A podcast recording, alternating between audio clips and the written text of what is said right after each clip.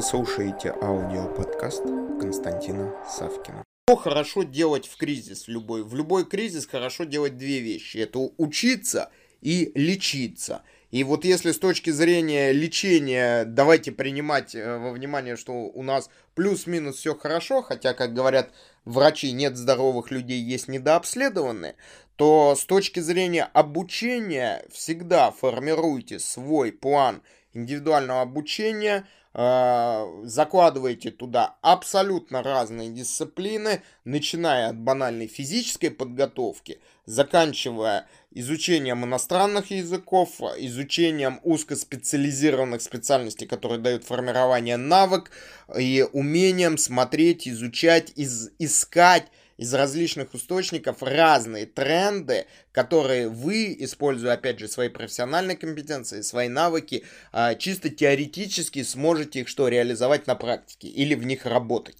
Я почему сказал чисто теоретически? Потому что есть замечательная поговорка «Хочешь мира, готовься к войне». Точно так же и здесь. Хочешь быть конкурентоспособным в кризис, готовься действовать в кризис учись смотреть самые непрогнозируемые вещи, вот абсолютно, э, которые могут случиться или могут не случиться. То есть находите э, некую золотую середину в своем развитии. Не найдете, повышается очень сильно вероятность, то, что вы окажетесь вот в этом кризисе. Тоже подумайте и, пожалуйста, откомментируйте. На этом пока все. Слушайте мои другие аудиоподкасты, которые вы можете легко найти, введя в Google или Яндекс запрос «Константин Савкин».